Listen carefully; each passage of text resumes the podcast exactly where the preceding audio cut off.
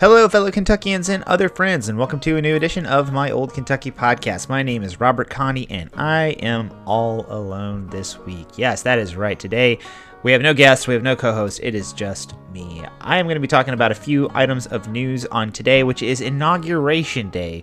Governor Beshear is in Frankfort along with Lieutenant Governor Jacqueline Coleman being re inaugurated for their second terms today, along with all the other constitutional officers who won their elections this fall. So that is going on in Frankfort right now today, which is I will say one of the reasons I could have had trouble getting a guest host, but I will be honest and say I didn't try that hard today to find anybody else to do it. Uh, so you're stuck with just me if you're listening, and thank you for listening if you are. I'm going to talk about three things today. The first is a ruling in the Franklin County Circuit Court about charter schools. Uh, we've talked about this this court quite a bit because most constitutional challenges go through it, and one of the judges there, Judge Phillip Shepherd, made a ruling in a charter school law, uh, charter school law case this week. In addition, we're going to talk a little bit more about JCPS buses. This has been an ongoing issue this year there's been a little bit of a development, a letter that went out from JCPS to their students, um, and you know what that means for the future. And then, lastly, the last thing I want to talk about is this one court case about uh, abortion in Kentucky. The ACLU and Planned Parenthood have stepped forward with a potential court case to uh, overturn Kentucky's laws around abortion. So I will uh, get into that a little bit. So, without any further ado, let's talk a little bit about this charter school law. So today is December the 12th. Yesterday was December the 11th. And on that day, the December the 11th, Judge Phillip Shepherd issued a ruling saying that 2021's, I think it's 20, I think it's 21. Anyways, it was an HB 9, and it was either 2021 or 2022. The HB 9 that year uh, established a funding mechanism for charter schools. That law is unconstitutional, according to Phillip Shepherd.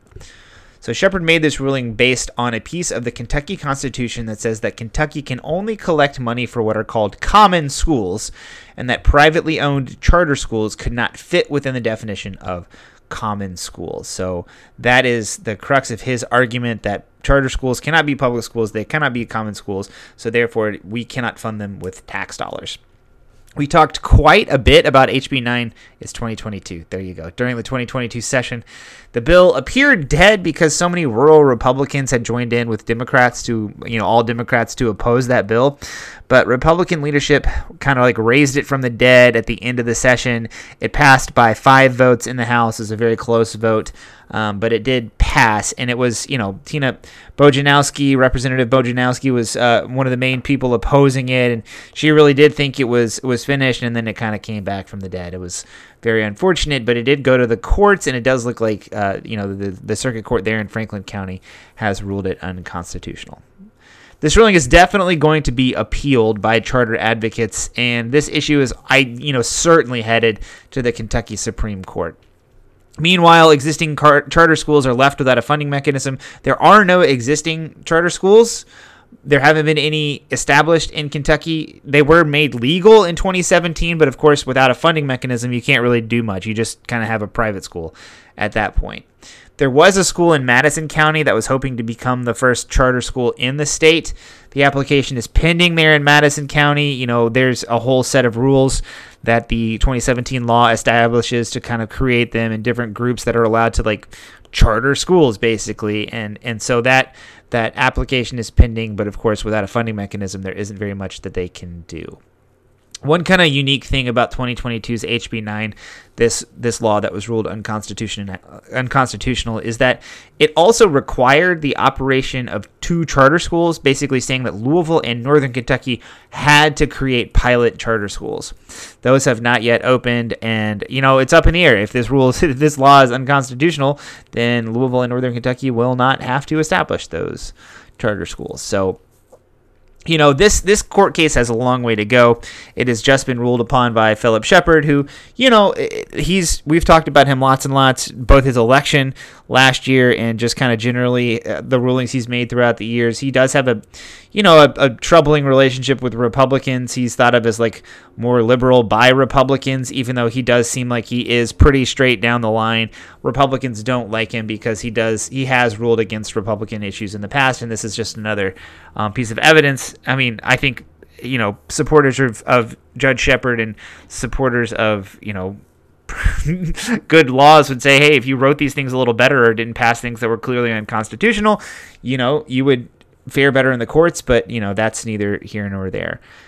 There is rumbling that Republicans in the legislature would pursue a constitutional amendment that would allow charter schools. That would, of course, render this entire like, oh yeah, the Constitution doesn't allow charter schools issue moot, right? You would, if the Constitution explicitly stated that charter schools are allowed, then of course the Constitution would say that they're allowed. So you know, this has been something that people have talked about quite a bit, and, and it has gotten a lot of kind of attention leading up to the 2024 General Assembly.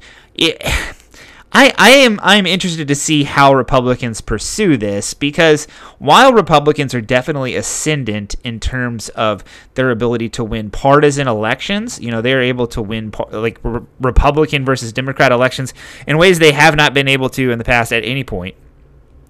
There has not been a conservative ballot measure passed in Kentucky that I can remember anytime recently. Um, I think maybe like the gay marriage amendment back in like 2004 was the last time I can remember a constitutional amendment that Republicans really pushed for that was passed by. Um, by them. Maybe, maybe Marsy's Law, although that was somewhat more bipartisan. Um, you know, it was led by Republicans. Uh, you know, but but like you know the abortion issue, um, the amendment One last year. There, there's several other kind of like more progressive ballot measures in Kentucky um, that that have been won, or conservative ones that have been defeated. So outside of kind of like partisan elections, it's it, you know Republicans don't fare nearly as well. And if they put this constitutional amendment to allow charter schools on the ballot, uh, you know I think they run the risk of really like pushing Democratic turnout up because this is a thing that really animates, you know, Democrats in the state and gets them to turn out to vote to protect public schools. So, you know, I'll be very interested to see if that's a solution that they pursue or if they let it lie or if they continue to pursue it in the courts. I think likely they will pursue it in the courts. And like I said, I have no idea what they might do with everything there in the uh, in in the, the constitutional amendment realm. Okay, the next story I want to talk about is JCPS announcing that buses will not be guaranteed next year for all students.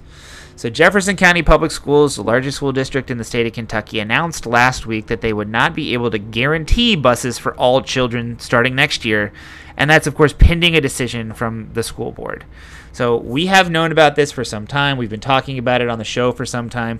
It was reiterated in a letter to students and families last week. So people who hadn't been paying that very close of attention to the news learned this week about this heavily discussed topic, and that's you know that they're uh, they're they're bus might not be guaranteed. And so this was heavily discussed here in Louisville last week. So the letter that went home said, quote, until that decision is finalized, we cannot confirm the availability of transportation services for students attending magnet schools or schools outside of their zone, unquote. So there's a couple of pieces of information to take away from this. So I, I do think that like until the decision is finalized means that the school board is going to have the final say. So you know I don't really know why JCPS is getting out ahead of this. I mean I guess they want to give people time to plan, but it is ultimately ultimately a decision that the school board is going to be making, even though the administration, the the uh, you know JCPS's directors and etc. Um, seem to think that this is the way that it's going to work. Um, you know, I also think that they're getting out ahead of the legislative session that starts next month. Uh, you know, it's it's unlikely that Republicans will fulfill their responsibilities to transportation costs. You know, state is supposed to pro- provide transportation costs. They haven't done it well enough in Jefferson County to allow all students to have a bus in the recent years, and we've tried to do a bunch of different things to make ends meet in terms of transportation for all children, and you know that's kind of fallen apart over the past few years. And you know the the legislature certainly has the money to do it. Like they have the cash, sit, they're sitting on the cash that they are able to spend in order to provide transportation funds to give every kid that needs a bus a bus. But I, I don't think it's likely that they're going to pass it. But but this letter may have gone out to try to create some sort of momentum. Hey, contact your legislature. Hey, you know, talk to the folks in Frankfort. Try to get them uh, the money that we need to get your kid, a, uh, you know, a bus to your school. I, I you know, the children who are going to be impacted by this decision are, are, are kids that are attending magnet traditional programs and, and kids that are going outside of their, their home district. You know, those are the only ones that are slated to lose transportation and if you've been following magnet school issues over the past several years, you, you have learned a little bit about some of the equity challenges that things like that face. You know, they're more likely to be applied for by children whose parents are much more involved in their education. Um, you know, by, by parents who have the time and energy to dedicate the, the mental capacity to like navigating this system. Um, you know, and, and typically that's higher income, higher educated uh, parents, that sort of thing.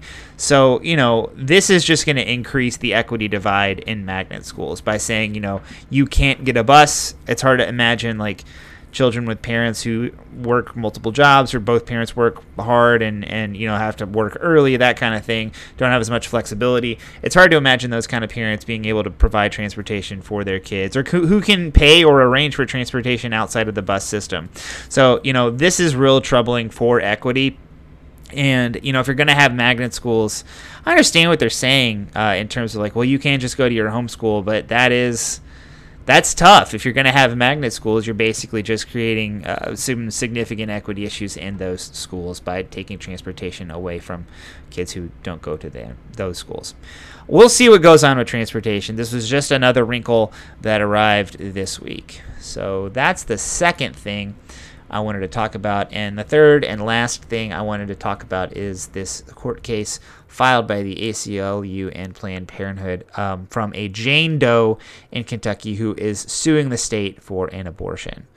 Her case is a direct attempt to have Kentucky's trigger ban and the six week ban overturned on constitutional grounds. So you may have heard recently about a court case in Texas where this woman who had a fetus that was not viable or was not, you know, compatible with life. Um, that that you know was a fetal anomaly that you know that that's what my family experienced and you know we we had that that we had an abortion you know this woman was trying to basically have the same thing in Texas and she was saying like because this baby does not have any you know is not compatible with life. I should be able to abort it. This court case here in Kentucky is different because she's not giving any sort of excuse. She's just saying I should have the right to an abortion because that should be my constitutional right. That is what she believes her right is under the Kentucky Constitution. And that that is in some ways like a more momentous case because if the Supreme Court rules in this person's favor, then they would have wide discretion basically in Kentucky to, to have abortions. Of course, you know, we only had one abortion clinic in the months and weeks or in the years prior to Roe v. Wade being overturned. Um, but we would return to a status quo where abortion would be legal in Kentucky and, and you know, other battles for access would be fought rather than j- just giving people the right to have an abortion. So it is a pretty straightforward challenge to the law saying that she should be entitled to an abortion under the Constitution. Again, this case is like the charter school thing, likely headed to the Supreme Court of Kentucky. Whatever, I, I think it's in Jefferson Circuit Court, but I'm not 100% sure about that, so don't quote me.